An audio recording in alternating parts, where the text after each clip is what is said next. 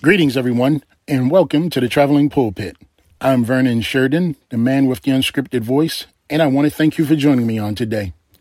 Well, we are in a new year, the year 2021, and no matter what year we're in, today is the day that the Lord has made, and we should all be glad and rejoice in it.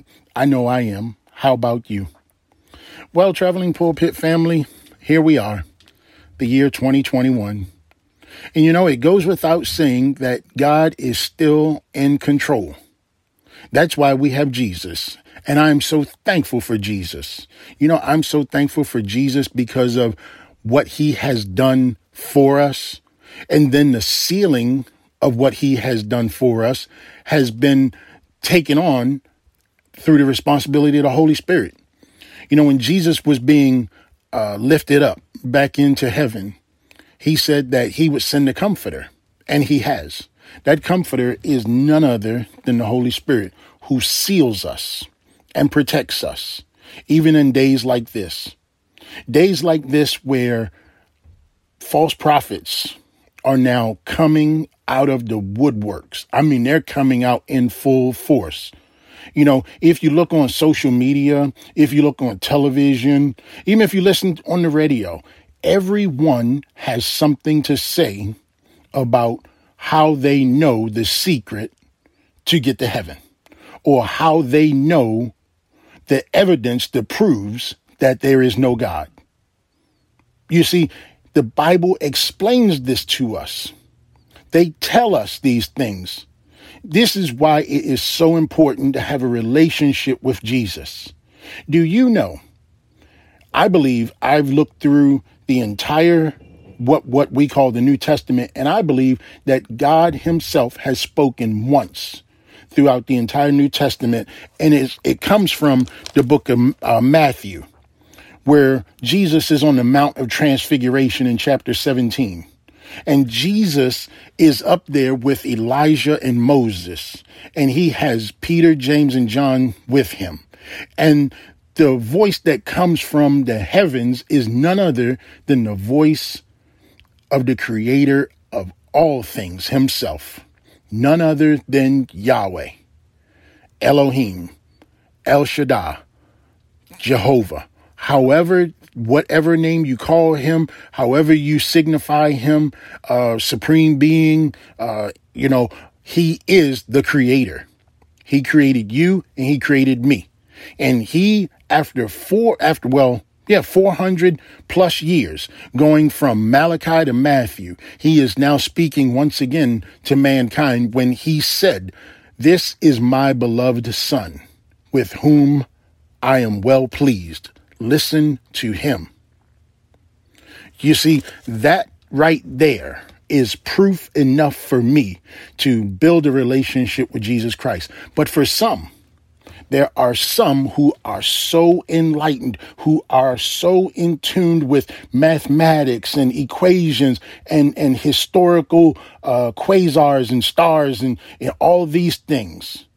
You know, uh, uh, uh, uh what do you call them? Comets, things like that. There are people who are coming out of the woodwork now to say, no, these things aren't so. I know the way. I know the way.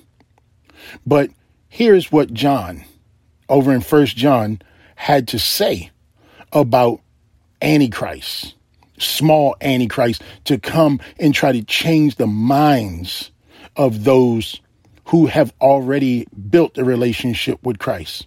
He says, Children, it is the last hour. And as you have heard that Antichrist is coming, so many, so now many Antichrists have come. Therefore, we know that it is the last hour. They went out from us, but they were not of us. For if they had been of us, they would have continued with us, but they went out. That is, that it might become plain that they are not with us. But you have been anointed by the Holy One. You have all, you, you all have knowledge. I write to you not because you do not know the truth, but because you know it, and because no lie is in the truth. I want to stop right there. When he says that they came from us, What John is saying is that some people were once followers of Jesus who have been tricked into thinking that they know the secret behind the mysteries that are locked away in the universe. They believe that that somehow they have a, a, a type of mathematical answer to say that God isn't real. He's not true. Uh, you are eternal. You'll live forever. Live forever. Well, the Bible says something totally different about that. And again, over in First John, just a few a few verses above that, in chapter two, where I was before. Sorry, I didn't give that to you. Uh, First John chapter two. I was at 18. Now I'm at 15, where John tells us, "Do not love the world or the things in the world. If anyone loves the world, the love of the Father is not in him. For all this is in the world." The desires of the flesh, the desires of the eyes, and pride of life is not from the Father, but is from the world. And the world is passing away with its desires, but whoever does the will of God abides forever. You see, the trickery of man is to try and get you out of the relationship that you have already established with God's Son Jesus, which is why the traveling pulpit commits itself to, to teach relationship, to be in relationship, and to acknowledge that Jesus is the Son of God, that Jesus is the only way to the Father, that there is no other way to the Father but by Jesus. Because if you look at the if you look at what what what we call the Old Testament, we see the grace of God. But if you look at the New Testament, we you can see the mercy of Jesus. You see, you can see the difference between what God did and what Jesus is doing. You see, from Genesis to Malachi, God did something. And from Matthew to Revelations, Jesus is doing something. Jesus picked up where the Father, he didn't leave off, but where he finished.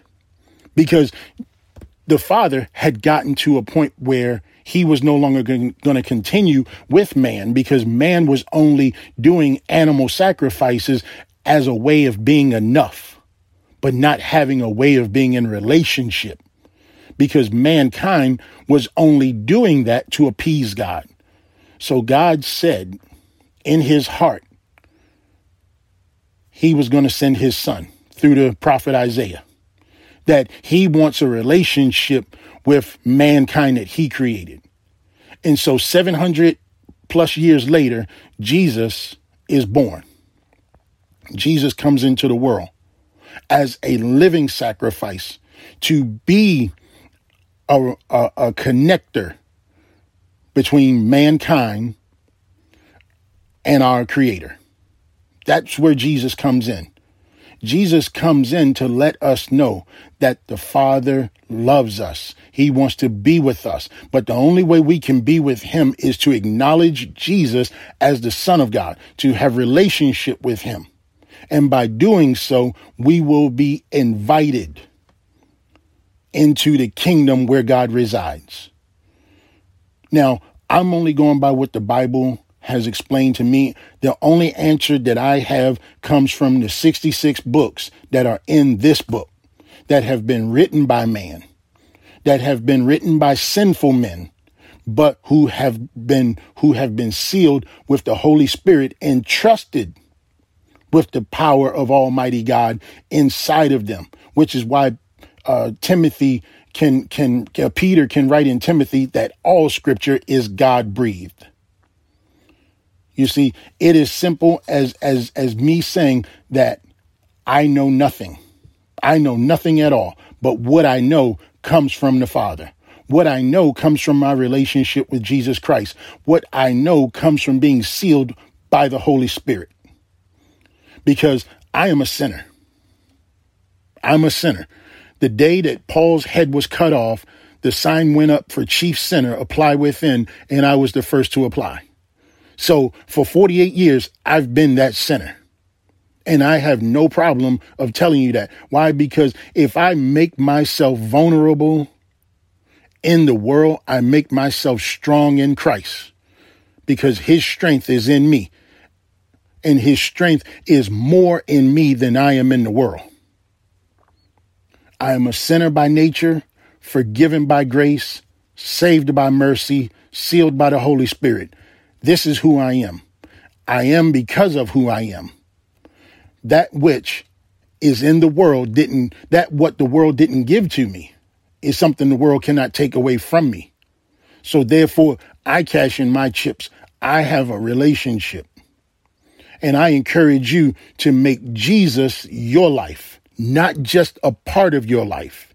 Because if he's a part of your life, that's a part of your life that you can do away with. But when you make Jesus your life, you make him uh, uh, fully, you make him fully, full time a part of your life. He will be your life. Making Jesus your life